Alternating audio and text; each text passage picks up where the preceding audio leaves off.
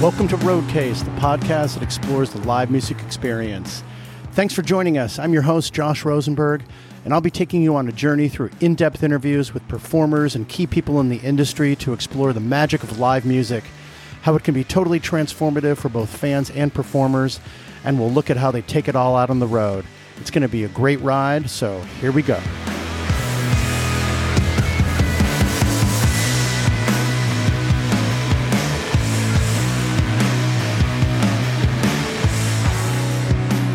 Okay, welcome back to Roadcase, everybody. This is your host, Josh Rosenberg. I am super psyched to be here for this episode with Maya de Vitry. If you're here for the first time on Roadcase to listen to Maya, Welcome to the Roadcase community. I am so psyched that you're here. And if you're a regular listener, welcome back. Thanks for your support. And I'm so glad you've been along for this ride. I'd like to remind everybody there's a number of different ways you can get involved with the Roadcase community. First and easiest and really humble for the show is to follow us on the socials. We're at Roadcase Pod on Instagram, Twitter, and Facebook. Uh, another great way to get involved with Roadcase is to shoot us an email. Our email is info at roadcasepod.com. You can send suggestions, uh, comments, uh, suggestions for guests, uh, what have you, and uh, promise I'll get back to you as soon as I can. Uh, another way to find out more information about Roadcase is to visit our website at www.roadcasepod.com. Uh, great way to, another great way to support Roadcase, super easy, is to subscribe to Roadcase on your favorite listening platform. And that really helps out the show and increases our presence on the streaming platform platforms. So you're if you're on Spotify, for example, you, that little box says follow. You just smash that box, and uh, if you are on Apple Podcasts, um, there's a check mark up in the upper right hand corner. You just hit that. Uh, by doing that, and um, on both those platforms and other any other platform, you will get updates as to when new episodes come live, and that's really helpful uh, and useful to follow Roadcase. And if you're on Apple Podcast, if you could rate and review Roadcase, that would be great. So you scroll down a little bit, see the bunch of those stars, hit a bunch of those, and uh, and write a review. Really helps out the show. So I'm really excited to have Maya de Vitry here. We had a really nice conversation. Maya was with uh, the Stray Birds from 2012 to 2018. They've uh, since disbanded, and Maya's been producing albums as a solo artist since 2019. Uh, her third album is a solo release. The album's entitled Violet Light. It came out in early 2022. Features a variety of artists and musicians on every track. It's just a lovely and gorgeous folk Americana with just amazing vocals and really directly confronts the human condition by looking at a variety of different kinds of interesting factors, especially with the title um, also talks about ultraviolet light and what the the natural world can see, but we can't see, and that analogy is kind of um, continues throughout that and uncovers a lot of different sort of aspects that we all confront in our own lives. Maya's a super artistic individual who really sees so many different creative processes and the positive in all that she does. Uh, took off on a road trip as a high school graduate across the country and began busking and performing with her friends while traveling out across the country. And that really gave her uh, a taste and flavor for what it meant to perform and, and how important it was in her own life. And we'll hear um, a lot of those stories. Maya's just a, a wonderful human. I had a great time chatting with her. If you want to find more information about Maya, you can head to her website. Um, they got a tour looking at uh, going to, they're headed into the mid Atlantic states and uh, up the East Coast in May and early June. And of course, they're performing at a variety of different festivals throughout the summer. I really encourage you to check out Maya's work and also give Violet Light a listen as well. Uh, thanks again to everyone for being here. And I want to send a special thank you to Maya de Vitry for being here on this episode of Roadcase. And here we go.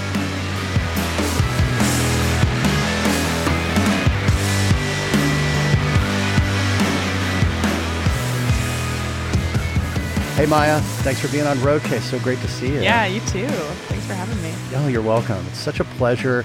Um, you know, I learned primarily about your work from um, from Lindsay Lou, who I had on the show recently, and um, then I went and looked at your your your, your work and your uh, your back catalog. It's just it's absolutely phenomenal. And this new album um, that came out on January 28th, Violet Light, is absolutely gorgeous. And the more I started to dig with it the more that I really loved it. And that's like an amazing thing because learned about the concept behind it and then the songs tie and then there's individual stories with the songs that tie to the larger concept and it's it's just really beautiful. Can you talk about Violet Light a little bit? Which uh, like the title I also love, just the words and the the whole the whole vibe. Yeah, totally. So like Violet Light is it's sort of I shortened it the like the the concept of ultraviolet light. Yeah, like sure. Being this this part of the light spectrum that Uh-huh. humans can't see.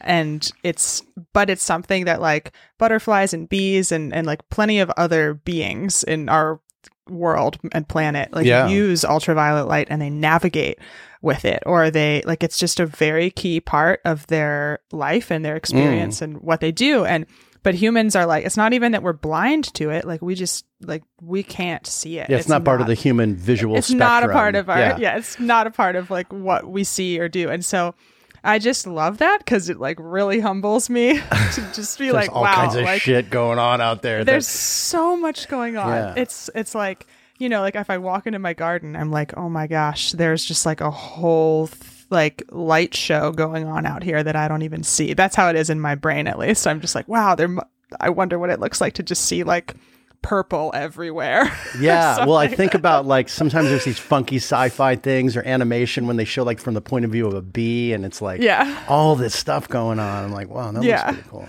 yeah so i'm just like i don't know i, I think that's so cool and um so this the concept of the album was a lot of a lot of the threads running through the songs are like um you know just which i think is like music to me is kind of like it's like allowing us a little bit of a glimpse of like what it's like to see something that we haven't seen before or feel something we haven't feel felt felt felt before Field felt before, yeah, yeah. yeah or um you know uh just to, yeah like to have like windows into experiences or or like awaken things in ourselves that we didn't ever think about or, or see or notice. And um and then there's there you know there's things in society that like we if we grew up in a particular place um you know like we don't know what it's like to swim in salt water you know but maybe we know we know like what how to catch a crayfish or just all of these like knowledges that we all have. It's so specific. Yeah. and then there's like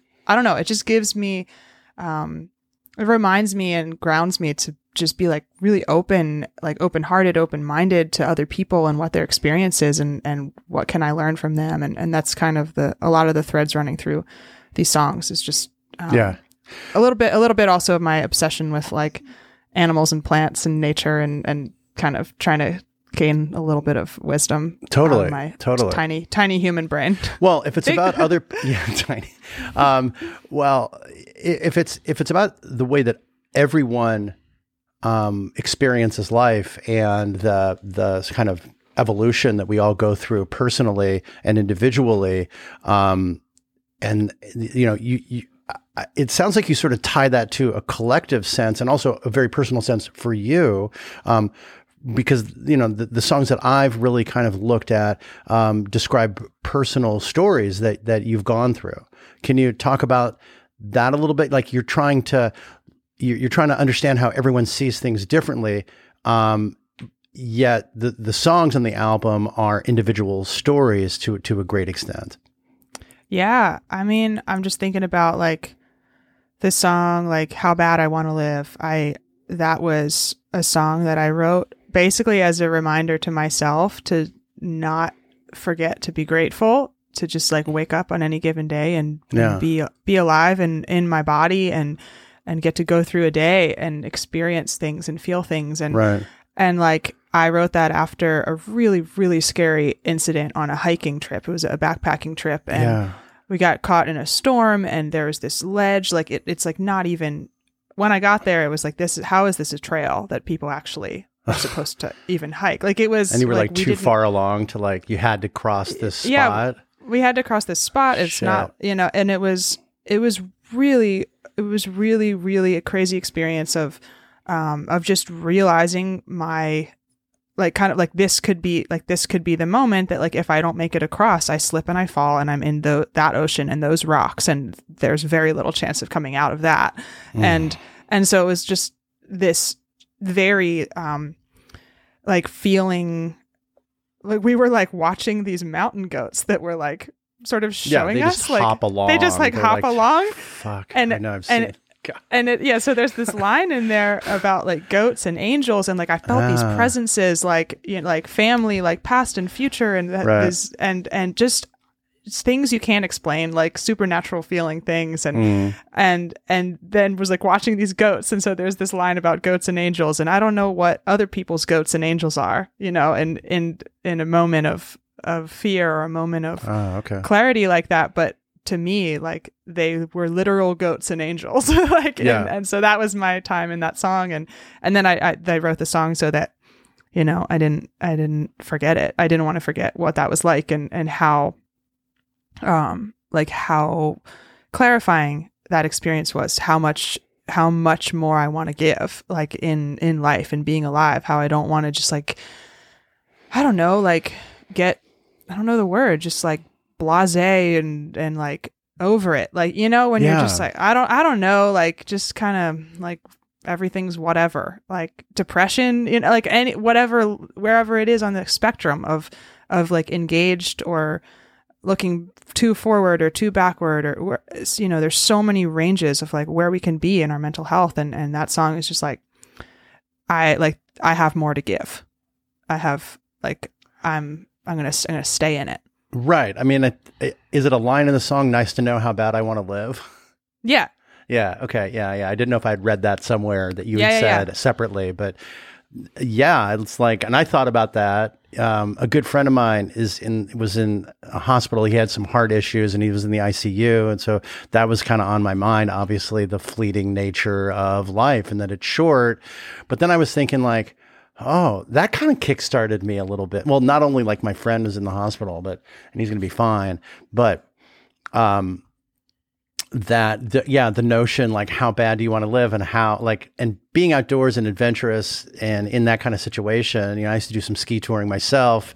So yeah i've been in a situation where i got to cross that rock i got my skis on i do not want to fall. Like i cannot. Yeah. and you have to i put it- cannot. Right. You have it's not an option. Like um and you put it out of your mind in that moment. But Mm-hmm. to get that kind of like reset like that little uh, to appreciate what you have and to um yeah just kind of i don't know just i'm sort of blanking but like appreciate where you are and what what you have and that you you know that to not take things for granted i guess yeah to not say. to not lose that like zest and that like this like deep this like explosive gratitude that Yeah. you can feel in that moment where you're like oh my god holy shit like i made it okay wow Yeah. this is amazing Right, and just right. like to wake up in the morning like i made it yeah like i'm here yeah, yeah, yeah, yeah. Um, what and and tell me a little bit about your before we go into like more of the album. Tell me a little bit about your own background. Like you're um uh you come from a French speaking family. You have uh, kind of language background, degrees, and you where, where where'd you grow up? Yeah, so I grew up in Lancaster, Pennsylvania. Um, and, and my, my parents actually weren't French speaking, but a lot like my, my dad's dad and, and a lot of those relatives, cause my grandpa came over from France during World War II and, um, and they settled in Pennsylvania. And so I have uh, just a lot of family in that area, many, like countless cousins and aunts and uncles. Mo- almost everyone stayed around the Lancaster, Lebanon area. And, um, and I yeah, so I grew up like very grounded in Pennsylvania and um v- feeling very much a part of that the culture and the community there. I grew up going to a really liberal Mennonite church, although I have no Mennonite background, like heritage whatsoever. Huh. But that but that's Amish and Mennonite culture and heritage is a big part of that part of Pennsylvania. Right. So I I was sort of con- growing up connected to that world. Um, but then also growing up with a lot of relatives who either still spoke French or they, they would come and visit from France. And, and so feeling this kind of sense of kind of like fractured sense of place a little bit like, oh, is that so my family is from there or, or where, like sort of where am I from? But, um, yeah, I guess like no, like knowing that there was that, that there were places outside of, of Lancaster. Right. Why did they come over originally? Um, they came in. It was uh, like 1941. Um, Oh, okay, so like, uh, yeah, war in France, obviously. Were they in the? yeah, they were was- like not in like Vichy France that had been occupied. They were able to leave. they were they were able to leave. They were in um, in the south of France. Oh well, that was German occupied by almost by forty one. I don't know exactly what month. So I think- is. I th- I'm not going to double check your history. Yeah, I don't know exactly. nor what, hopefully you will mine. But okay, I think it was around that time. It was the day before Pearl Harbor. So that I would just be December sixth, So 1941. Yeah. yeah, so that's that was when my grandpa got here, and um, but I just yeah, I guess I just grew up with this fascination for other languages and other other places, and Mhm. you know, having cousins who who came in and they would just tuck to the side and speak French to each other, and then I was learning French in school, but couldn't really keep up with them, and Yeah. and eventually went and stayed with relatives there and, and visited and stuff and, Right. and later kind of had the same thing and the curiosity for spanish but i yeah i just i that's where i grew up and and so in the mennonite church i also was exposed to a lot of um, hymns like like old hymns and uh, four part harmony singing Hmm. they don't they it, accompanied by a piano but not it's not like contemporary worship music where there's like lyrics on the wall and a big band a worship band and all that it was Uh-huh. like very um ve- like sparse like four part harmony singing out of a hymnal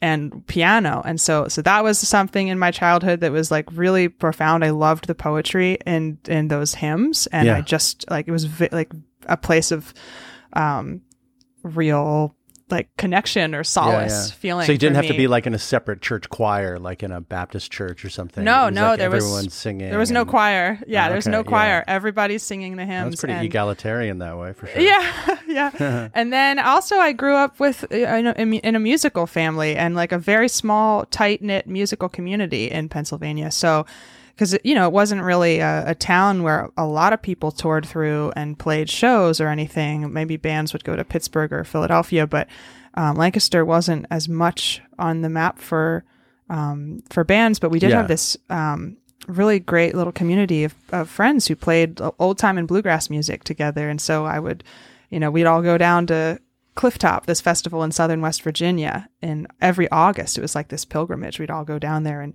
um, music was very much like a thing people did for fun at the end of the day, Mhm. you know, or the thing you get everybody together on Friday and Saturday night, and you make a campfire out in the field, and you just like sing songs, and and that was, and my dad also played in some local bands, and uh, and so I was, yeah, that's that was like my relationship to to music growing up, and also playing violin in the school orchestra, and and I love I loved music so much. It always like spoke to me so deeply, and um, I felt it so deeply. I think I, it took me a while to realize that I felt music like and cared about music like kind of way more than a lot of my friends at school and, Yeah. and then and eventually as i was like you know when i was like 17 18 like really started to crave be like finding other people who felt the way I felt about music or, or that, you know, kind of wanted to, it's like, wait, not everybody's like spending four hours a day, like, Practicing like, and like listening. pra- Yeah, practicing yeah, and listening yeah, to music. yeah. Like I want to find, I, I need to find some people like that. Um,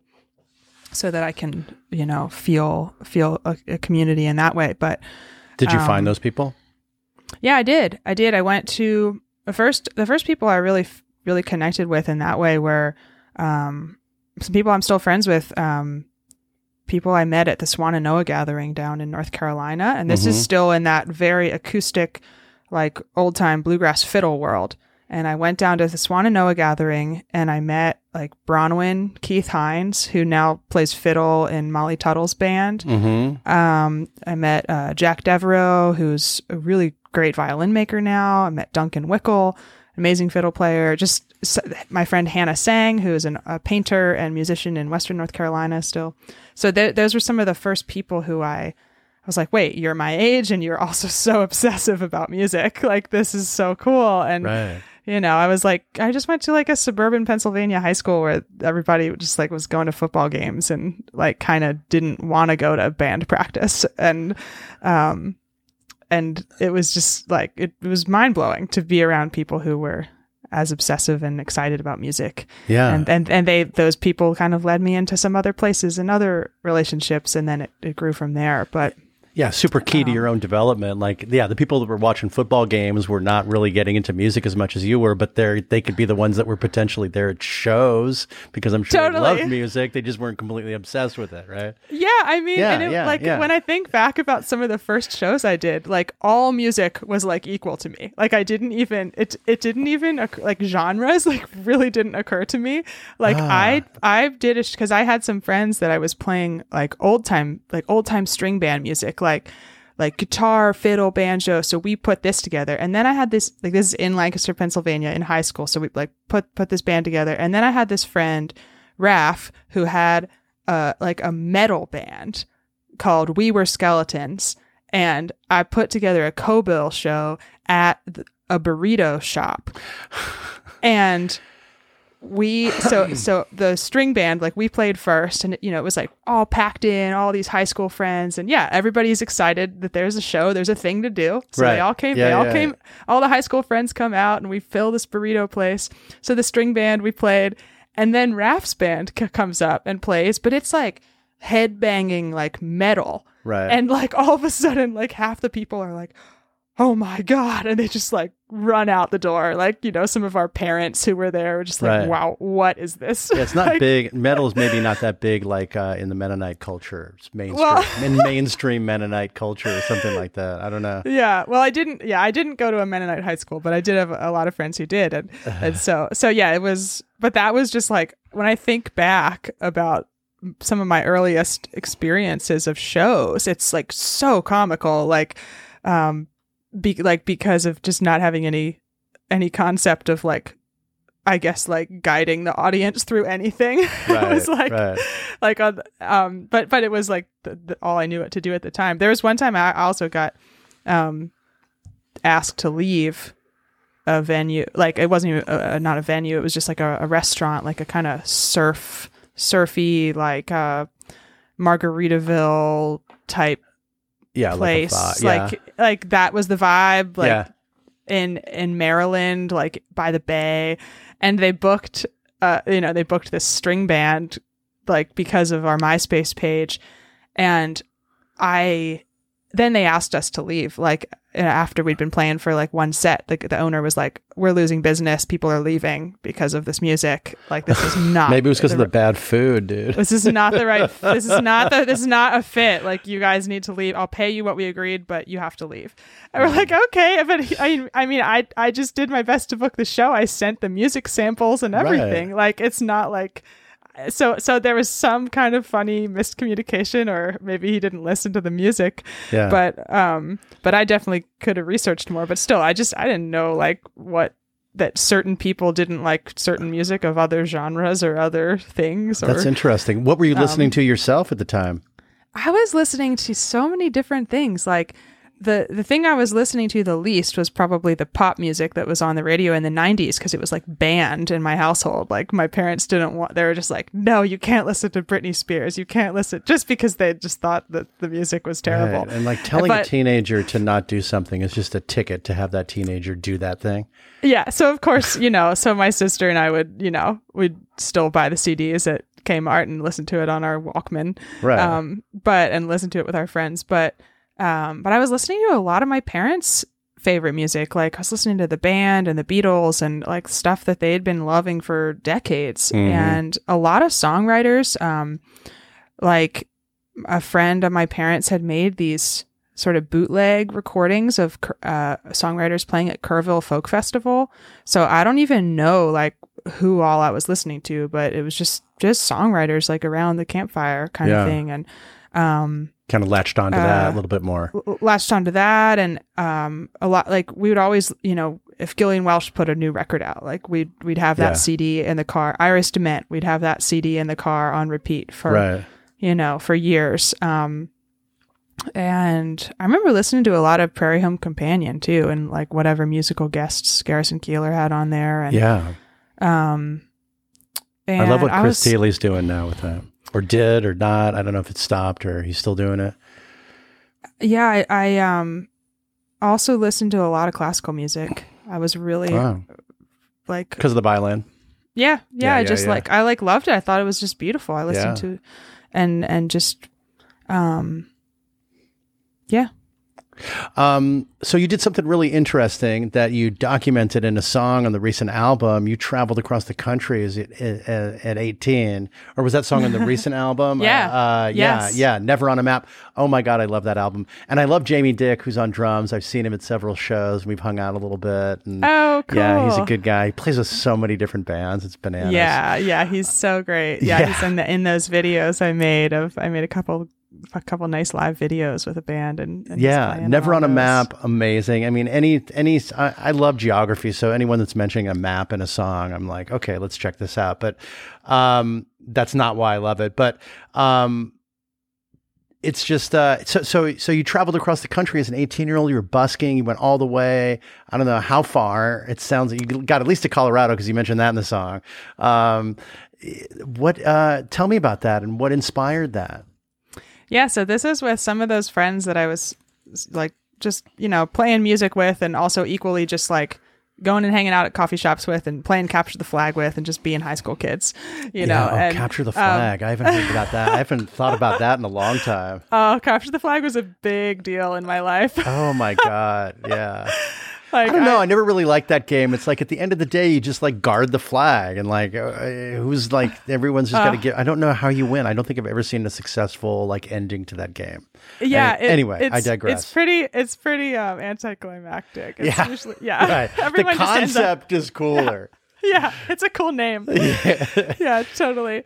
Um, but so yeah, so these are my friends, um, Corey and Ellie, who are siblings, and then Mhm. my friend, my friend Nick, and Corey was willing to like let us all just get in his car, and and we decided we'd just kind of go across the country. We thought it'd be fun, and So was this like? Hold on. Um, Was that after you um after you graduated? Like in that middle in the graduated summer? from yep graduated from Uh-huh. high school and then so this was like the first thing i did after high school Yeah. and um Bye, Yes. bye, parents. I'm gone. yeah yeah, and i had yeah, yeah. i had So you were three you you turned you were already 18.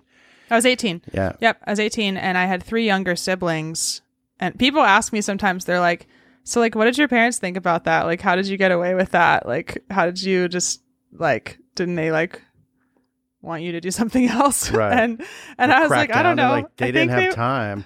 they were like kind of busy like Yeah. you know with Yeah. the other kids so i just i just sort of slipped out Yeah. um Three And- younger. sis- you have two. I know you have at least two younger sisters. two younger sisters and a younger brother Okay. Okay. yeah yeah so they were all in high school they were busy um i just kind of slipped out and um but also my parents See were Going to California. yeah yeah pretty much um they i think they just they they trusted me or something and figured i'd figure it out Yeah. Yeah. but but they uh so you took your fiddle and your guitar and just I hit I eighty.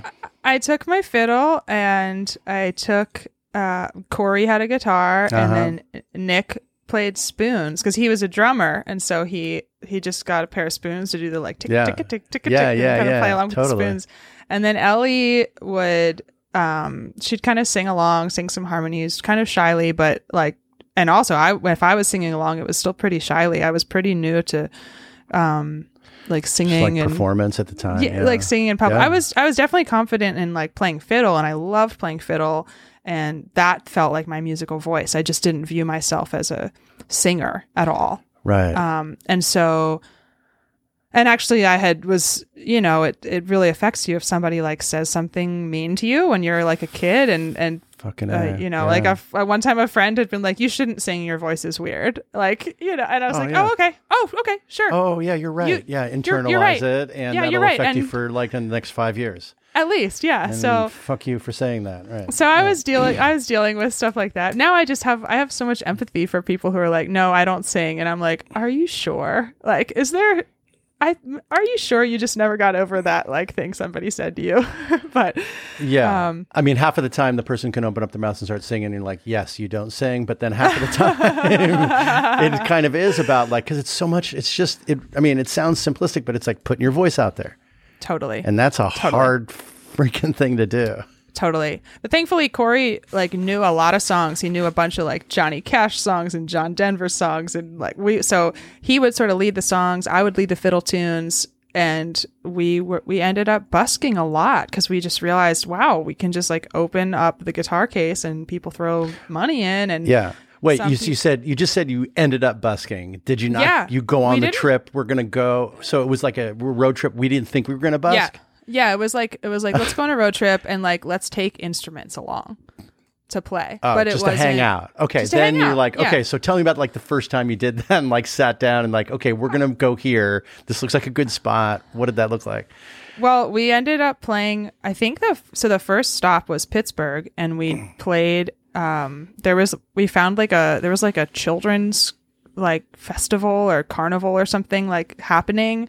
So we set up like a block away from that, and then we met these. And it was like it was really good, Peop you know. And we also found a farmers market. We would always look for the farmers markets then after Ah. that, and yeah, Yeah, it's kind of like the last pe- bastion of people just hanging around doing nothing in this country. and people hanging around with dollar bills in their pockets. True, with money. Because- yep. with cash specifically with cash Yeah, and, yeah.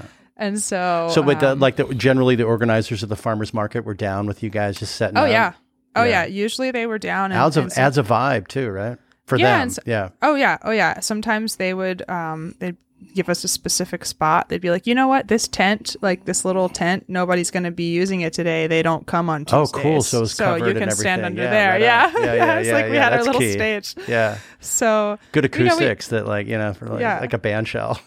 yeah and it just i don't know i, I it was so um it's funny because also like i i don't want to um i don't want to put that trip in a light that it was like all fun and perfect either like it was very challenging like Yeah. and this is like four people who two of them are siblings like it was like just like many like internal dynamics and conflicts between all these people just kind of crisscrossing and arguing about like stuff you know Yeah, just yeah. being like kids arguing and um and i think that was like a first crash course in this whole idea i think there's there there might be a little bit of i think i had a fantasy of like okay like a touring band they must be like getting along perfectly all the time and and it just must be like a vacation to Right. like travel this was around real. and This was reality. play music yeah. and this was like it was it was a very very fast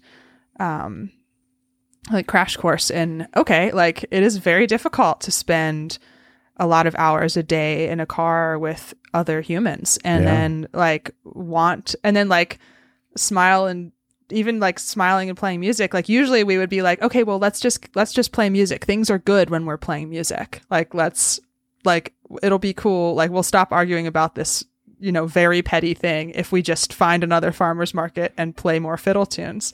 And that i think that's that happens to so many young bands. I mean i i found that in the band that i was in for about seven years the stray birds which was my first like full-time band. Yeah. and there were so many times when it was just like wow like we are at like like we've been at this particular impasse for you know a while but uh when we sing harmonies together it all melts away. And and that's that's just an interesting it's an interesting thing that um Well, it gives you something else to do. I mean, just to, to take it to a basic level, it's like the activity, right? yeah It's totally like the board. Let's play a board game and let's not talk Yeah. about it. Let's not talk to each other, kind of thing. Yeah, right? yeah. I Yeah, mean, yeah. a little slightly more complicated than that, but um, well, how? What was the experience like? Um, so it's yeah, it's difficult to be on the road with everybody. Um, learned about dynamics that way, but how about the experience of just performing and playing? What was that like for you, and how how key was that in your kind of you know looking back now? How key was that for your future development? I love like the open mic stories or busking stories. It's so interesting to to start that way. Not every artist starts that way, obviously, but and this is epic going across the country and trying Yeah. to scrape. Yeah, did you were you making any cash or were the people Yeah. giving you money? And yeah, Yeah, that must you're I you mean, were a we would- professional musician from early on then. Yeah, I mean, we would. I remember we would just, you know, we were often like, just like eating mac and cheese and like the che- you know the cheapest thing we could get and cook in the parking lot. Um, Right. So so if and we were like we thought you know it was fun to like dumpster dive and just get some bagels from Dunkin' Donuts and you know for free. Nice. just like stuff stuff like that and um people would give us food at the farmers market sometimes, but um, yeah, we we were making. I mean, our basically our overhead was like nothing. You know, We are just like living out of a car. So Ga- gas. yeah, yeah. So the gas. So you were like camping out. we were camping out and um, if we knew if we knew somebody we'd definitely hit them up and see if we could stay with them Yeah, and camp sure. in their yard but um, uh, eventually we did make it across the country and then um, it it really like as far as like the the the musical feeling i mean it i think it just it really solidified for me that like music is it it is communication. And like it's communication like like it's so powerful. It it's so it's a it's a magnet. Eh, but also like everybody's free to just keep keep on like walking by. Like you can Yeah. like music is an invitation. It's like you can come closer you can listen you can and and that's everything. Just to, like the exchange. Like how it feels one way to be playing a song and singing and the street is empty but then if somebody walks by and they stop and they listen and they're like with you in that moment and they're receiving like if it's Mhm. giving and receiving it's like wow this is like this is amazing it's like when any relationship goes like two ways and you you you're giving and receiving and it's just Right. like a and then heightened- sometimes you're just giving, you're just putting it out there, and someone's wa- and people are walking by, which can also happen in a relationship too. absolutely Like you're just, it's just a one way. You're just talking, and like maybe that person's listening, but there's got to be like a freedom of putting what you want out there, even if they don't stop. You're just out there together, putting music out there. So, what commonalities did you find um, from town to town? That that that it either encouraged you or discouraged you in terms of um, that sort of interactive sense of you being the performer and others being a listener. Hmm, that's a good question. Let me see. Um I mean, I know like we were always we were always surprised that it worked. Like it was like, "Oh, wow. They they also like music in Denver." Or you know. Right, right, right, Like, right, right. I don't know, just um Yeah, the answer is kind of like it's it's Everybody loves are coming out. music. Yeah, yeah, yeah. um and and also like people are really curious and they want to know like who are you where are you from why are you guys Mm-hmm. here what what are you doing where are you going um people are like really curious and you were like, oh, um, we sh- those those those those things, those flyers we wanted to print out at Kinkos before we left. We forgot to do that. well yeah and that was like we didn't have any any like it's it just it was so like it was yeah it was so different than than when I first started touring with the Stray Birds and it was like okay we hope people show up we're like Yeah. planning to get to this place at a certain time and we have like a load in time where we have to be at the venue and yeah, it's bring our stuff super inside more unstructured. Right? it was so unstructured and and so that just um yeah I Well, also in the way that you're advertising or that you're getting your stuff out there. I mean, even as as simple as now buskers are just putting up the Venmo QR code up and like that's how you're paying people and yeah I think that's cool. I love that because you can write a little message to the person and say, "Oh, thanks so much. That was a great song," or whatever. You know, here's five bucks or whatever. And um, and yeah, just different forms of communication. I mean, how old are you now? 31 Thirty-one. So that was like thirteen years ago, and yeah and things were hella different then. Yeah, we didn't. We did. I mean, Corey had a, a flip phone, yeah, but right. like we didn't. We didn't. Ha- we had an Atlas. yes, exactly. That's that's Um, changed. I mean, were- atlases are accurate, however, but know. you know, you just can't put them in your pocket and Yeah. like track your progress as accurately Yeah. as you can today, which is also actually a good thing. I think one of the commonalities that I feel, one of the things I learned there from town to town, and one of the things I still just kind of notice is that you have to show up. Like you just there's so much power in just like physically showing up and Mm. physically physically being with people and nobody else is going to show up for you. Like nobody else is going to take a road trip for you. Nobody like you if you want that experience, if you want to play, you know, like if you have songs, you have to you have to like put them out there. Like if you want Yeah. to share them, if you want anyone to hear Is that it's easy like for you? Was that always easy? Is it easy for you now? And has it always oh, been? Oh no, no. It's Uh-huh. I mean when I like when I first started writing songs, I I was afraid that it was like you know putting my diary out there to sing them for people or I Yeah. was ve- I was very um just like very private and I also it was yeah, I think like just showing up, it's always easier when there are other people. Like Mm. showing showing up with buddies Oh, and like getting with stray get- birds, for example. yeah like so it was like first like with the road trip like wh- if i was showing up with other people and you know okay we're all kind of a team like trying this and Yeah. if it if it goes well it's you know fun in this way and if it's like something really funny and really terrible happens then it's also fine in that direction and at least we have each other to like right, but th- you know- so the first thing that occurs to me is, um, yeah, when you're putting it out there, it's really hard to do. Did that color your song? Did did that help? Did that make you filter? Were you self filtering your songwriting? Because your songs are very personal. You're like putting personal stories out there. Was it always like that, or did you self filter because you didn't want to put that part out there?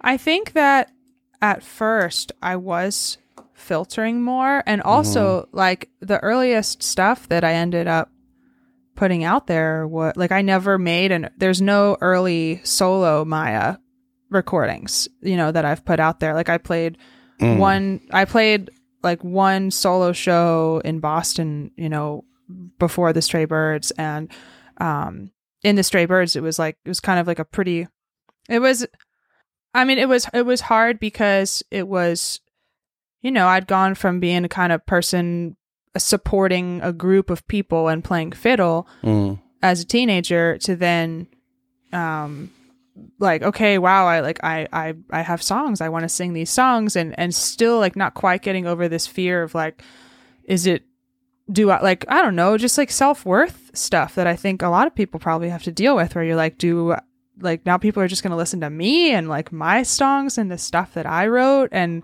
my voice and Right. I, there's like my friends are going to now play my music, like not Johnny Cash and John Denver songs, but they're going to play fiddle. They're going to play fiddle or they're going to play guitar on and learn to sing harmonies on my songs. And like, I just didn't believe in myself e- enough to like believe that that was like a valuable thing. And, but Yeah. I was getting, I was getting recognition for it too, you know, like external validation. I, you know, I was like playing at the Right. tell tell I your mean- eye, tr- Telluride Troubadour contest and like stuff Oh, like that like way back then. Yeah. Um, and but then in, you know, I had joined up with Oliver and Charlie in the Stray Birds, and that was it, it was a pretty um, it was a pretty severely kind of closed experience. It's like, all right, we have the Stray Birds now. That's all we do. No, no shows. Like no more solo. No, like that's it. This is the Stray Birds, and that was no solo for any of the three of you, but you were performing as Stray Birds. We performed as Stray Uh-huh. Birds, Yeah, and but it was like Was no that sort of my- a self-protective thing you're saying, or was that just a overall band strategy that was just about creating a band and Stray Birds? I you know I don't know. I want to give I want to give um, the benefit of the doubt to the person in the band who kind of made that rule, but Mhm. um, I and that it was a protective strategy for the stray birds and getting the stray Yeah. birds off the ground and not Uh-huh. muddying not muddying the waters. Um, and I also think that it was a kind of a naive acceptance for me of just like, oh yeah, cool, I'll be protected. I won't have to stand on stage as Maya Yeah. de Vitry. But I think at you know when I look back, I I can see that my you know 19 year old self or whatever was just like, you know, I was I remember being pretty devastated by that, and and I had like I can find um. I have a like I have a like a it was a, a drawing of a CD that I had in, in a journal. It was like a drawing with a track listing of the songs I was going to record. It was my first solo record. It was gonna, Oh, what I year had- was this? this Way is back- in like 2009 or 2010, like before. so before Stray Birds, yeah. and actually, and Uh-huh. actually, our earliest recording, Borderland, had started as a solo project for me. Interesting. And then it shifted and then it was like all right now it's a duo. Oh now it's a band. And but it but it had started as me recording songs with a local engineer to put out to put out um, some solo songs. Is that out there And- anywhere? it is out there yeah. Oh, okay. borderland is out there. All right, it's right it's a it's an ep and that became the first recording of the stray birds. But when i found this you know that like it's hard for me to it's like one of those things where you um where you Oh, I see. you kind of like tell yourself that something went one way and then you find like evidence that it actually went another way? Like i had Huh. conv- i had convinced myself that i wanted to be that i had convinced myself that i didn't want to be a solo artist that i wanted to be in the band and that mm-hmm. that was okay with me and that i was not being controlled and i was not you know i had convinced myself of many of these things. Mm. And then i like you know then i would find this stuff like where i was like wow i had like a track listing written down. I had like i had listed out like the people i wanted to play on it and hmm. and like these plans that were that i just never followed through with. And that's on me you know? That yeah, yeah. that's that's my that's my thing. But it's just so interesting to go back and and see that that was like a part of the process and that like that was a part of a part of me arriving at the place where then when I kind of picked up where I left off in a way with um my first solo record when it came out in 2019 I was like coming from this place of still like am I allowed to do this like You'd been so conditioned over the prior eight years or however many that was. Yeah. yeah yeah so it's yeah it's it's just a weird it's just a weird thing but i think it could have happened in any number of ways you know i i think Yeah. am i allowed to do this like probably would have been a little bit of a feeling for me if i had started putting solo records out at 19 versus 29 like i think i still probably would have had some self-doubt about it so Yeah. however it however it shakes out i think like you know like you said you can't tell people not to do things and you Yeah. and then expect them not to do it and, Totally. I mean, forever Like- for for whatever reason that it occurred today, I think those reasons are incredibly valid. Um, that you had an inner voice that said that I'm I'm good enough to do solo work, and I I'm I'm okay with putting myself out there individually, and um, that's a really compelling story and it's really beautiful. And it makes me even happier that you're doing solo work now because it seems like it's such an interesting evolution um, from where I'm sitting that you'd kind of done it before. Then it's sort of the first album sort of got melded into Stray Birds. You guys weren't going off solo. And now, now you are, and it's really beautiful. And your solo work is just absolutely, utterly amazing. I started, I don't usually like hop right into uh, new album stuff in these interviews, but I just felt compelled to do that because it's just absolutely so, so gorgeous. And, uh, you know, I want to say also to go look at Maya's also, the, your two prior albums were just super amazing. So, thank you yeah, yeah, it's really great. Um, uh, so I guess one question, controversial as it may might might appear, was then what did was that the only was that clearly that was a an important factor in going to solo work, but was it the only factor? And what how did how did you guys decide to just go your separate ways and, with Stray Birds, or, or not necessarily go your own separate ways, but to not do Stray Birds anymore? um how did how did we decide Yeah. What- well, no. What were the what were the factors behind that? Um, at the time, I I quit. I just I quit. I I said I'm I'm out. I can't be in this environment anymore. It was it was it ended up ultimately it was like a toxic environment to be in the band and um, it, it wasn't healthy for any of us and um I was I had already recorded a solo album like towards the end of the band, but I didn't have this fire to be a solo artist. I wasn't like that wasn't my motivation. It wasn't I'm going to get out of this so that I can be a solo artist full time. Mm-hmm. I just all that I could see at the time was like I just need to be out of this and I mean, I remember the booking agent for the Stray Birds at the time was like, "Okay, well, if the band is over, do you just want to play this tour as Maya?" And I was like, "No, I just got a like I just got a job at Starbucks. I'm going to be a barista. I don't want to tour. I don't want to I don't even know if I want to be doing music. I like I I just I was completely burned out and completely just uh I was like a shell of myself in some in some ways. It just because I had I had really uh, we toured really really hard. Um, there was some really really difficult dynamics internally in the band, and I think that the best way that we could ultimately take care of ourselves and take care of each other was to just call it a day. And um, there was just it was just this moment where I just I I came to some epiphanies and I needed to leave. And um and the way the band was was that nobody was going to like keep it going with other members or something. It was like the Stray Birds is the three of us, like that's it. It's not like Yeah. you know that nobody else is going to like take the name and go do something else or or you know i'm not going to leave and somebody's going to replace me it's just like it's, It's all done. it was like all or nothing and yeah uh Do you have to like codify that legally, or is it just sort of an agreement between the three of you?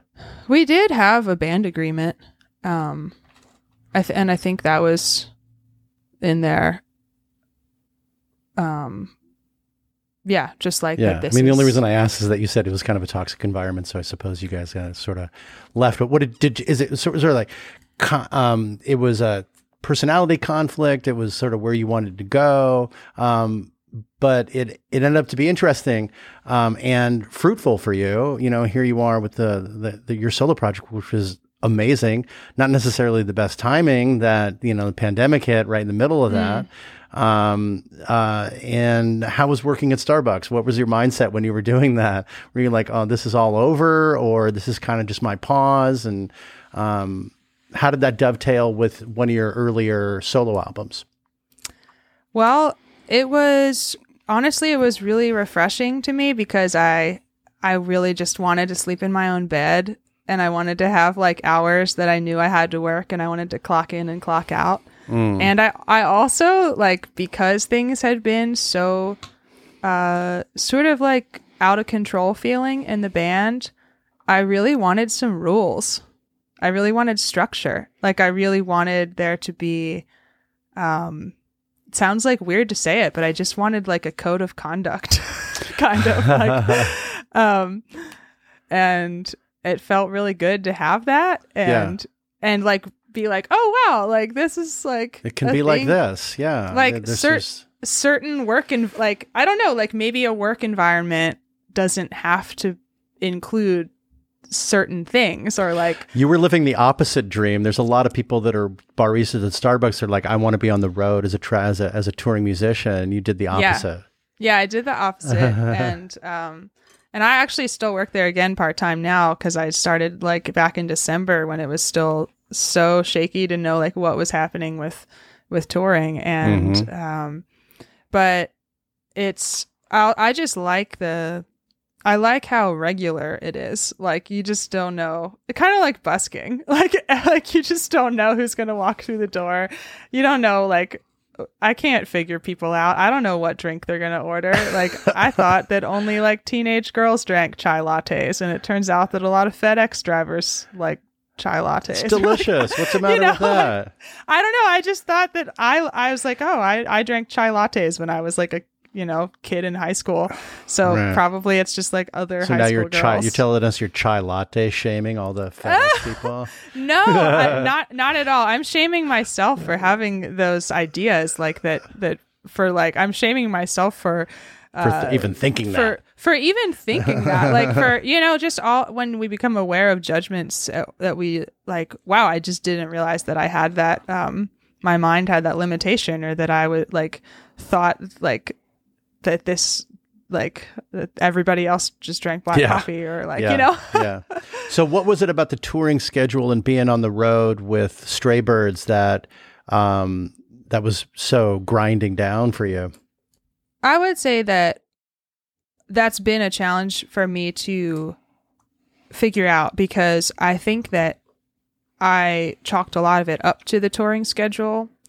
And as at, towards the end of the band, we were kind of trying to negotiate with each other about touring less or touring in, you know, different chunks of time, having more time off away from the band to do other things.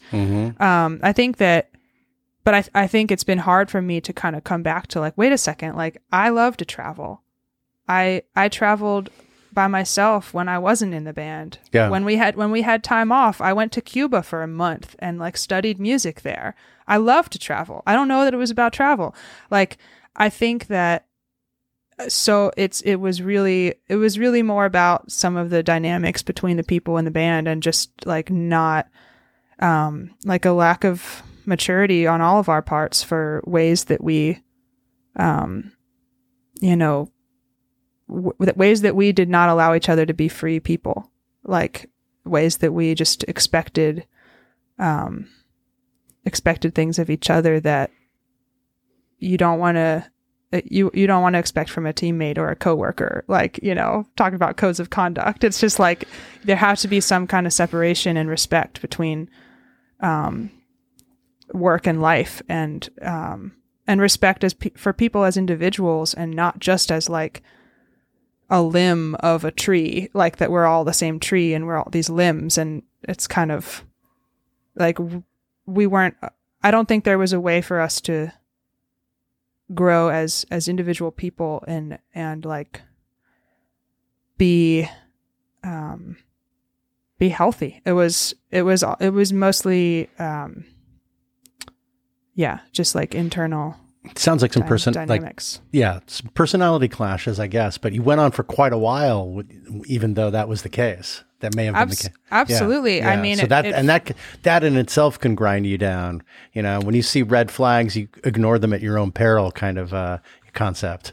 definitely definitely and you you know and it's it's also like there were there were like it's really hard when you when you kind of imagine that you you want to do something and it's like wow i'm getting to sing songs and write songs and like sing harmonies and play fiddle like all these all these boxes like i'm getting to check all these boxes of things Yeah. that i like love and um and then you know kind of like if you're just you're like dating somebody for a long time and you're like wow like i i'm checking all, all these boxes but then there's maybe some like really like overarching like issues or red flags or something and you're like well i don't know i i think um I, I, yeah it's it's kind of tough because Yeah, like you got to individuate those the, the overarching stuff early on, or else you're kind of doomed because you can connect on so many other levels. But the overarching shit is important, and you got to Yeah. individuate that, and it's so difficult.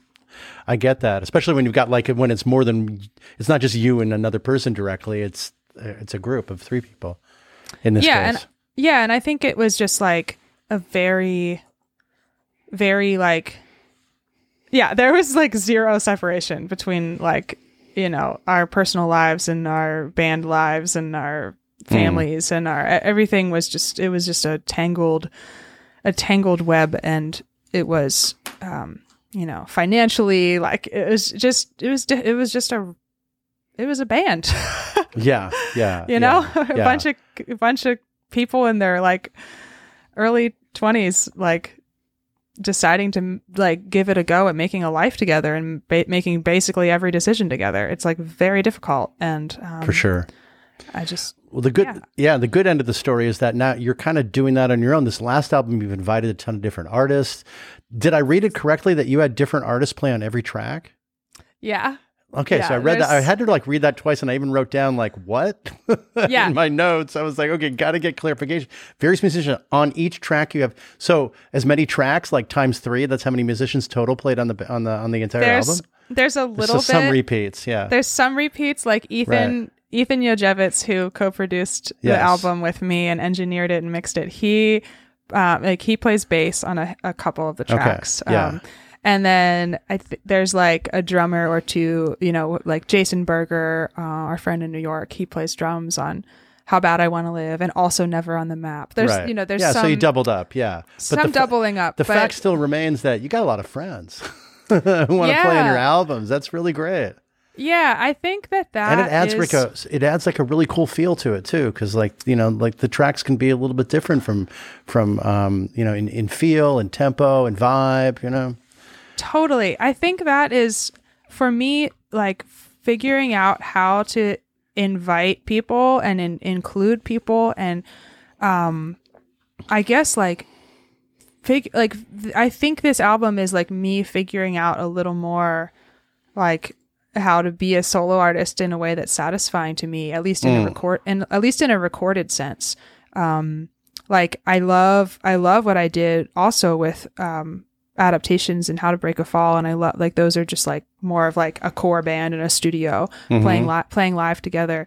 But this was I think this was just an important step for me to do something like this and to feel that to to to kind of design an album where yeah where the the songs are at the center and then these little little sound worlds could be created around the songs but Yeah. diff- different players like any one of the bands any one of the groups of people could have played all the songs on the album and we could have done that approach but this we did we took the like very long pandemic like approach of let's just like let's just take a year and a half to make this album it doesn't matter like we can slowly build it And you're like And- collecting all kinds of fans. I know I talked to Lindsay Lou, who's also, uh, you know, I told you I had her on the show, and she's also collecting a bunch of different musicians to play on her band. She's not, you know, she leaves it loose. Yeah You know, I she think, leaves her band loose. It's kind of, it's a, it's analogous. And correct me if I'm wrong. yeah i th- i think that it's um i think that for me i think because i like i clearly have have had hesitancy to be a solo artist you know like whether it was from early on in you know when i was 19 and then again when i was 29 and i was like well i'm going to put a solo record out but i also am just going to work at starbucks and i don't really i don't know. Like like i've i've definitely feel like I've I've never and now like I'm taking a band on the road in May and we're we're playing shows and like I've been on the road touring some of these places with, you know, showing up as a solo singer songwriter with a guitar. I did a co-bill tour with Anna Tivel and we did that and kind of like feeling out like is that like who I am? Or like can I can I feel music musically satisfied and in the moment with that and you know doing something like that? This may i'm taking a band out um and i just i because more and more i come back to this feeling of like that i want to be part of something like part of Yeah. making music with other people. That's why i loved busking. That's what i loved about the stray birds. Mm-hmm. And i th- and i think that it's like s- this this like tension between like solo and alone or something. Like s- like the word has always felt like this loaded feeling of like going it alone to right. me Well, it's really And I- putting your name on the, your own name on the band yeah instead yeah of, yeah, it doesn't necessarily have to be just like you're not necessarily up there solo. So yeah, there is a distinction. You just decided to not name the band. yeah so so i have i i feel like i kind of it's yeah like i can just use my name as the band name and right. I can it can be the the players can be more revolving and um I can it, can be more fluid. I just think I think it just it kind of needs to I kind of need to have this period of like fluid music happening after being in something that felt very very rigid for for 7 years. So this feels more fluid. I'm like, okay, I think I get I think at first I was like, well, how can I I don't know how to be rigid. Like I thought I thought like if you put music out, you kind of need to know what you're doing and it always has to sound this way and your fans need to know what you're doing and and I'm like, I don't know. That's I I need to let go of some of these some of these like like stories I'm telling myself about that and Yeah. um I just I don't know. I'm just going to I'm to do my thing and it's kind of fluid and so how does that um, feel to sort of break out of that prior mold that you had for yourself, that lie that your mind was telling you that it had to be kind of rigid?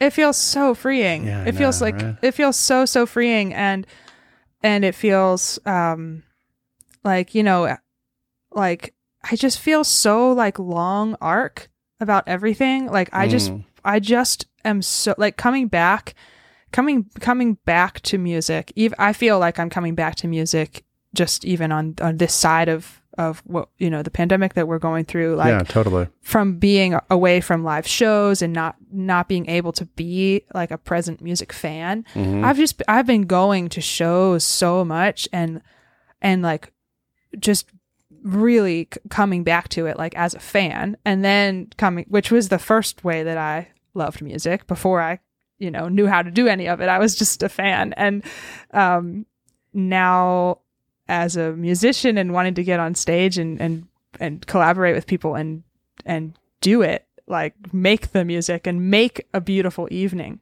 for Yeah. people who are getting a babysitter and coming out to a show. Like I want to give that to people and I'm just like I, I feel so so lucky and so excited and I feel so much conviction that this is what I do best and this is like what I have to give. This oh, is what I want great, Maya. to give love- more of, you know? I love like that. I love that. I just like I just want I want to give music and I want to receive music and I want to be on both sides of it and I don't care like like give me a guitar I'll carry the guitar into the venue for you like what do you need if you're coming to town you want to stay on my Yeah. couch like Right, right, all right, right. cool oh yeah sure I'll open your show like I don't know I just I want to do all of it and I want to just like support music and musicians and because I think people just like need it so much and yeah, and yeah. and we have like we have so much you know yeah there's just so oh man like it's just it just gives us oh there's this It's um, deep right this- now because like the absence made everyone just like really reflect on it.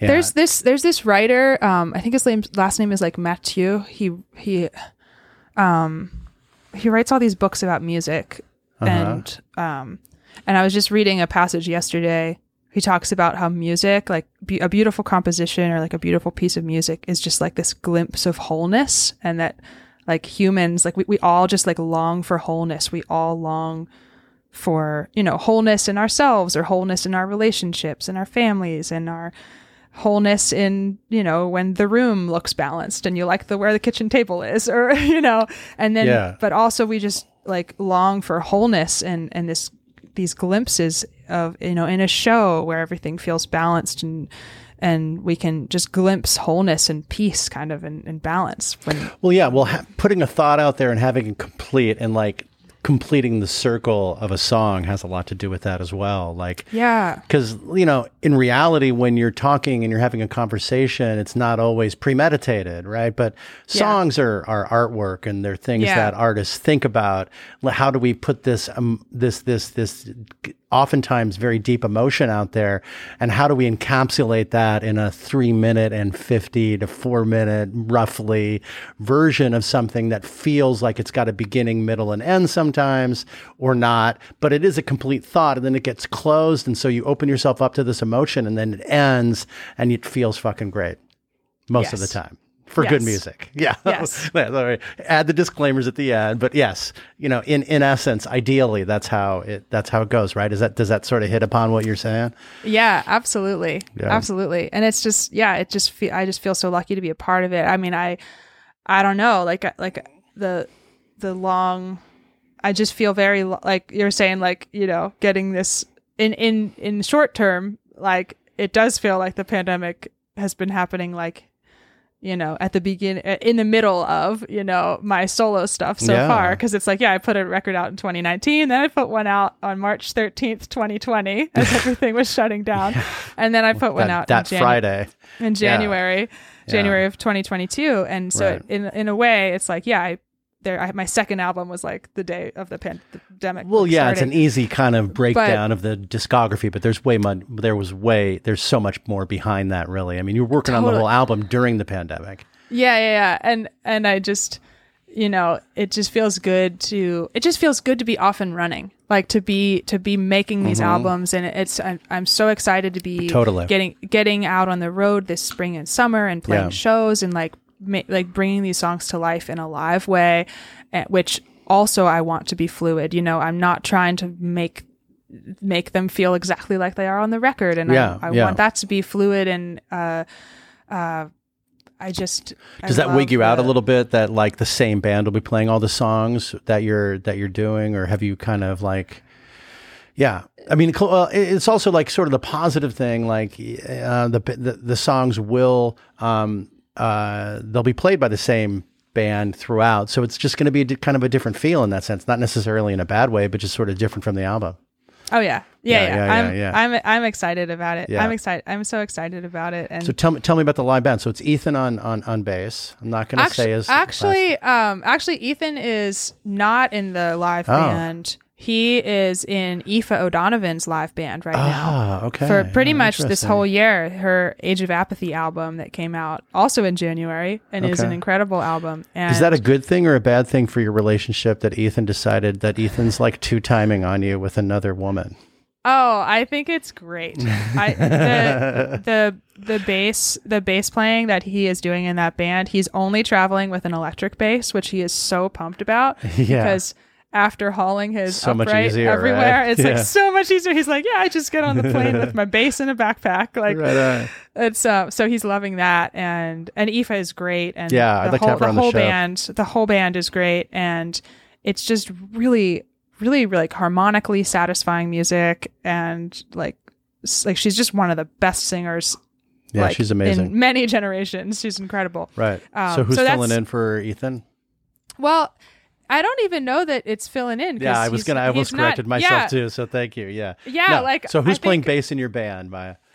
so in, in this is like what what happens to me because I'm you know I'm as I go away from rigid to like fluid I'm like I don't there's nobody I don't have a bass player you, You gotta you gotta swing. You always gotta swing to the full other end of the spectrum, and then you find a comfort in the middle. exactly exactly um exactly but I so in the Who do you think right might play in your band? Yeah. and and So the, the- and I'm and I'll I want to mention the dates are in May and go to your website to go check. yeah them yeah out. yeah so the the band is so good the band is uh, Shelby Means playing bass Mm-hmm. and singing um Joel Timmons playing guitar electric guitar singing and then Dominic Billett playing drums that is the band Mm-hmm. and um, all people who I have played with and hung out with so much, and they're just incredible singers. Joel and Shelby are in a band together called Sally and George, and so Oh, okay. they they just have like locked in harmony singing together. I I feel so lucky to get to travel with both of them and have them singing harmonies on my music, and Mm-hmm. um and Dominic Dom is another another Pennsylvania kid. Uh-huh, And, okay. uh, uh, he lives out. in Nash. He lives in Nashville now, and he he actually did some touring and recording with the Stray Birds years ago. Oh, wow. So it'll be fun to get a chance to travel and play with him again. So that's the band. Right on. It sounds like it's um, going to be a lot of fun. That's going to be amazing. yeah. Um, Yeah. Hopefully, you'll come to Chicago and the Midwest at some point. Yeah, I I want to. I want to. Um, I'm wearing a lot of hats right now. I'm I'm Yeah. still I'm still doing everything. Yeah, for sure. Um, so I, you know, there's like a one week where I'm that's like, a all right, that's a time to book selfish comment. shows. You do you, right. and we'll, fig- we'll figure it. We'll figure Oh, it out from I'll- there. I'll get there. I'll definitely get there. That's that's the next that's the next um region that Right I'm on, right trying on. to get to. Yeah, totally. Um, tell me about the Nashville scene, living there, what that's like, how important that is to your own kind of musical and personal development. Oh, it's so, much inspiring. going on there. Ah, it's it's like so inspiring. I have to lately my lately I've realized that I have to actually like take advantage of it even more and like I was like I need to go see shows, like show shows. Like I need Yeah. to go to go to buy a ticket and go to the Ryman. And anytime I think about going to see a if something pops on the calendar that I think would be a good show to see and I just went to see like Waxahatchee and Madi Diaz the other night. I Mm-hmm. Yeah. saw the Wood the Wood Brothers there the week before. Oh yeah, yeah. Gregory I Alan love them. Isakov I love them. Yeah. um, Aoife opened solo for Gregory Gregory Alan Isakov the week before that, so I went to that show. Um, so just being in a town where you know a lot of music comes through, Right. um, but then Where your just the- neighbors the- are the playing at the Ryman. I mean, that's amazing. Yeah, like just like the the local bar scene, you know, of friends playing gigs at Dee's up in Madison and Mhm. um, or the Five Spot, like these local places where there's just incredible, incredible music happening. My friend John Mailander has um, a project called Forecast that I'm like loosely a part of. I sing with them sometimes, and Uh-huh. Um, but he's his main gig is playing fiddle for Bruce Hornsby. But then when he's in town and when he's doing his thing, he's you know make making this whole musical world around instrumental music and and with guest vocalists and, and Lindsay does some stuff um, with him too With John. Mailander? And, Mm-hmm. and so that's you know that's just cool. Like everybody's supporting each other Yeah. and and you Do you know, ever run into? Are you um? Are you tight at all with uh with Erin Rae? You know, we have crossed paths, but we have not like hung out. Uh, Uh-huh. We've we've crossed paths like a time or two over the years, but we haven't ever. Uh, there's so many like intersecting circles of friends, or like Yeah. you know, where there's like a couple people really Depends tight. where you are on the Venn diagram. Yeah, exactly. Yeah, like yeah, it's yeah, yeah, you. yeah. I can. I was just curious because I had her on the show and her, like her. Yeah, she's she's a cool chick. Yeah, I can feel the, the the closeness and the mutual friendness that we have, but I um we haven't uh we haven't like exactly overlapped on the Venn diagram yet. Right. Yeah. Yeah. Yeah. Yeah. Um, okay. We got it. Oh, no, wait. Actually, I promised you I'd come back to the new album, and I wanted to talk about "Not a Trick of the Eye" also, which sort of plays on the "Am I seeing what's really out there?" And I love the socio-political um, vibe of that song, clearly reflecting on George Floyd and others and other tragedies that occurred during that summer when you were presumably writing Yeah. um, this song. Uh, you know, you don't have the eyes for the violet light, but I saw someone shot dead on the street that night and seeing things that aren't there or not. And, you know, um, uh, kind of casts doubt. And also there's the kind of that overlay of the whole, I mean, okay, I might be taking this, I, I'm taking this to the next step. It's just about fucking gaslighting and like, are we seeing what we're seeing? Which is kind of the violet light thing, right? Because sometimes there's, you know, there's been so much gaslighting from the top down, you know, with the Trump era of saying how things aren't there. No, this is really occurring. Uh, you know, there's there, there's voter fraud, and it wasn't an insurrection, and I won the election. No, no. Um, so many things that people are saying that are happening that are not happening. Um, that's kind of my takeaway from that. Uh, am I, am I am I off base? Am I on base? And do you, do you often write about sociopolitical issues? Um, I think it comes it comes through like you know once once in a while. That was one that I really really wrestled with and really struggled with. I wrote so many different versions of Oh, that really? song on that topic, just trying to figure out like what like th- these feelings I have of yeah like grief and gaslighting and you know all the way back from like you know growing up in like rural suburban Pennsylvania like Yeah. what was I what was I learning about in school uh, as far as and then like what is Right. what actually happened in American history or Yeah, like yeah. all, like all what, how you struggled with like what you wanted your voice to be in the song. Like, there's so many ways you can go with like you know Yes. 25 lines of of, of lyrics or oh, however Oh, yeah. many it is. Yeah, oh yeah yeah yeah That's got to be really hard to boil that down. You really really I- makes you look at yourself.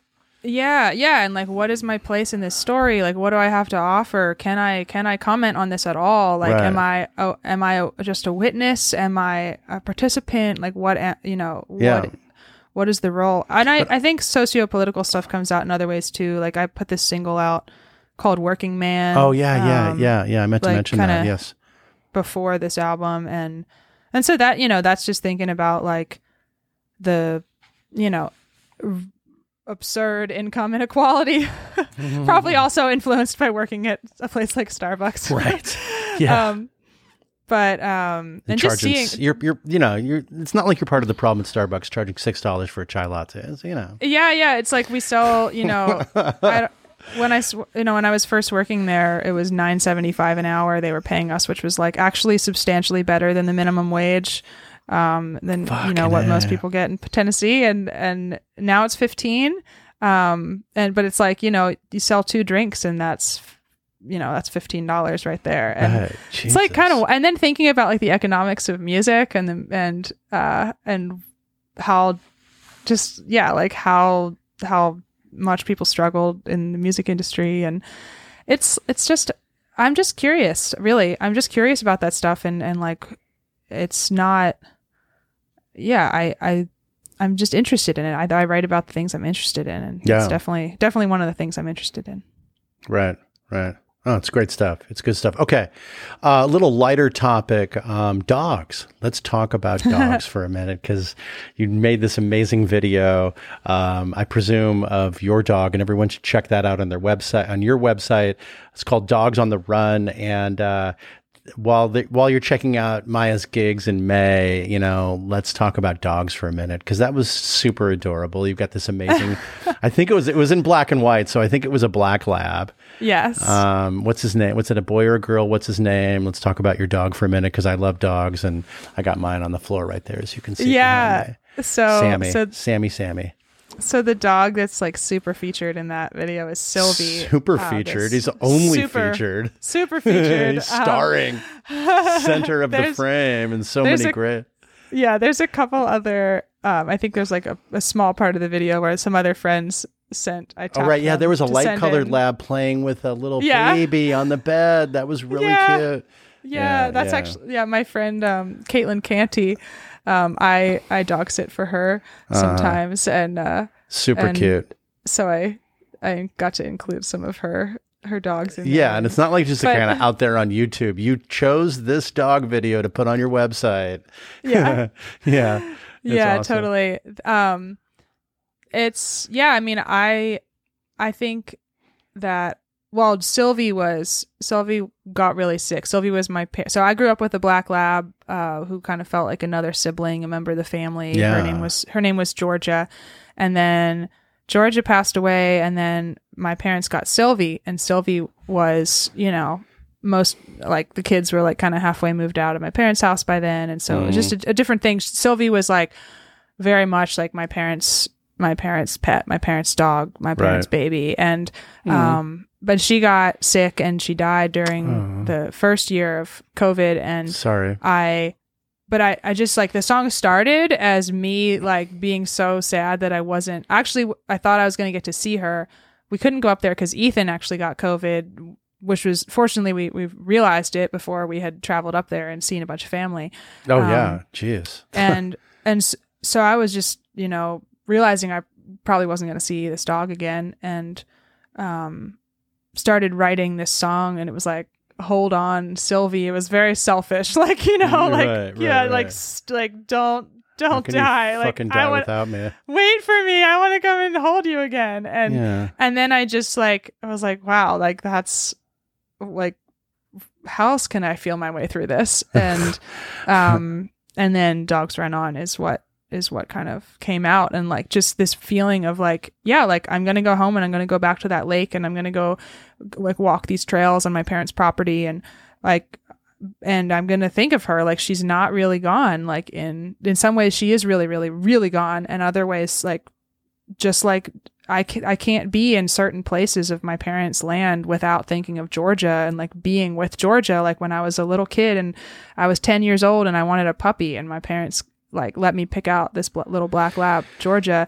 And then I just the responsibility, like the love and care I felt for this dog. And I remember like there's this place up by these kind of wild brambly bushes and Georgia was so little and tiny and she just like scooted in the bushes and I was 10 and I was afraid I would never see her again. I got so like protective and like maternal and like, oh my gosh, like and was just like searching for her in these little like brambles and I I can't like she's with me every time that I'm up in this part of That's the woods. amazing.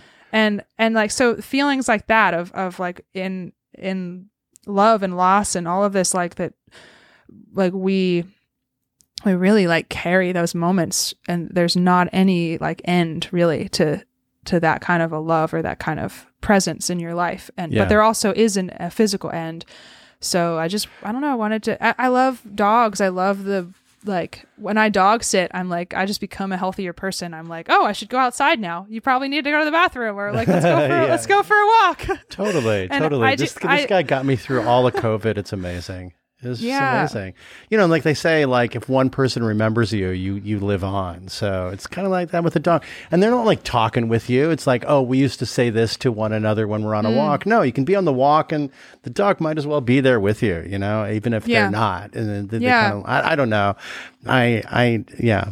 I, I had dogs when I was younger, and it's like I still remember them, and I love dogs. Anyway, people who follow this podcast know that I love dogs, and I always have my dog has been present for every single one of my interviews, either conscious or not, because I keep I saying his name there. and talking about him, and he's not waking up. So yeah he's out. Yeah. He's out cold. Um, well, this was such a pleasure to have you, Maya. Thanks for thanks for being here and and and um, and sharing so much about your own personal life and and and your career thus far. It's super exciting, and this this this latest album is just spectacular. I, I really thank you I'm really I'm blown away by it, and I um uh best of luck getting out there in May, and Thank you. um uh and I just I, I I'm so I'm so psyched for you. Thank you. Thank you so much for reaching out and for for asking me to be on here. Right on. It was Really to- nice to talk to you. Thanks. Nice talking to you too. And the pleasure was all mine, truly. I'll see you in Chicago sometime. Right on. I hope so. Thanks.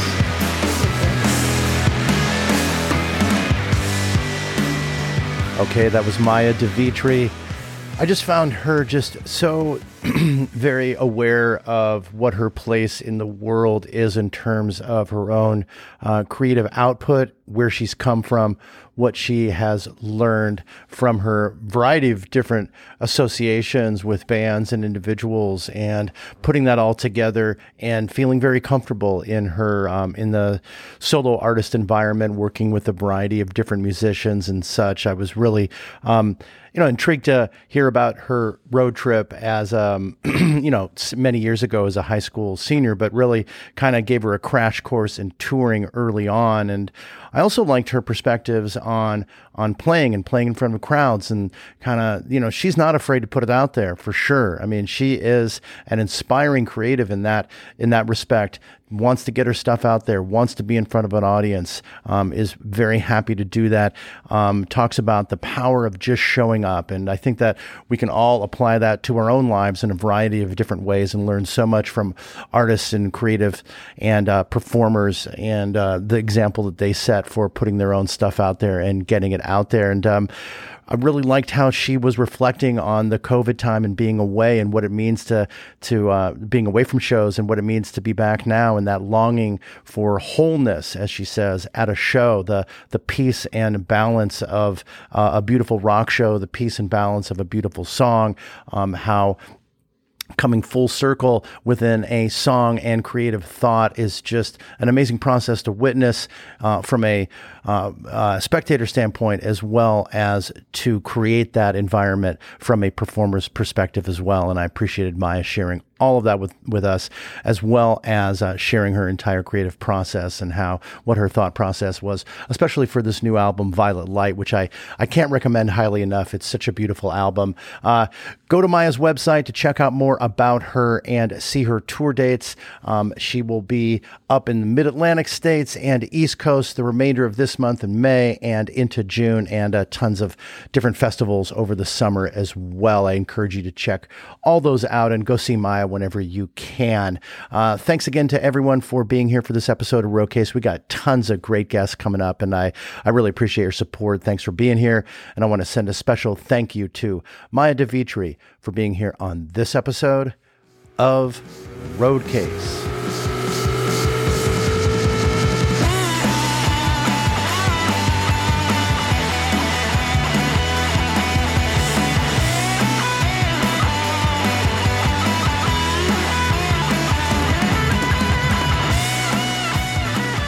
Thanks again so much for listening. And I'd like to encourage everyone to get involved with Roadcase. You can do so in a number of different ways. You can email me at info at roadcasepod.com with questions, comments, and even suggestions for guests. Or you can follow us on the socials Instagram, Twitter, and Facebook. We're at Roadcase Pod. And we have a YouTube channel called Roadcase Podcast. And of course, you can subscribe to this podcast on your favorite listening platform. And if you could please rate and review the podcast while you're there, that would be great. So I want to thank Walter for this awesome theme music that we have. And I want to thank all of you for tuning in and listening to Roadcase. We have a lot of great episodes coming up, so I'll see you on down the road.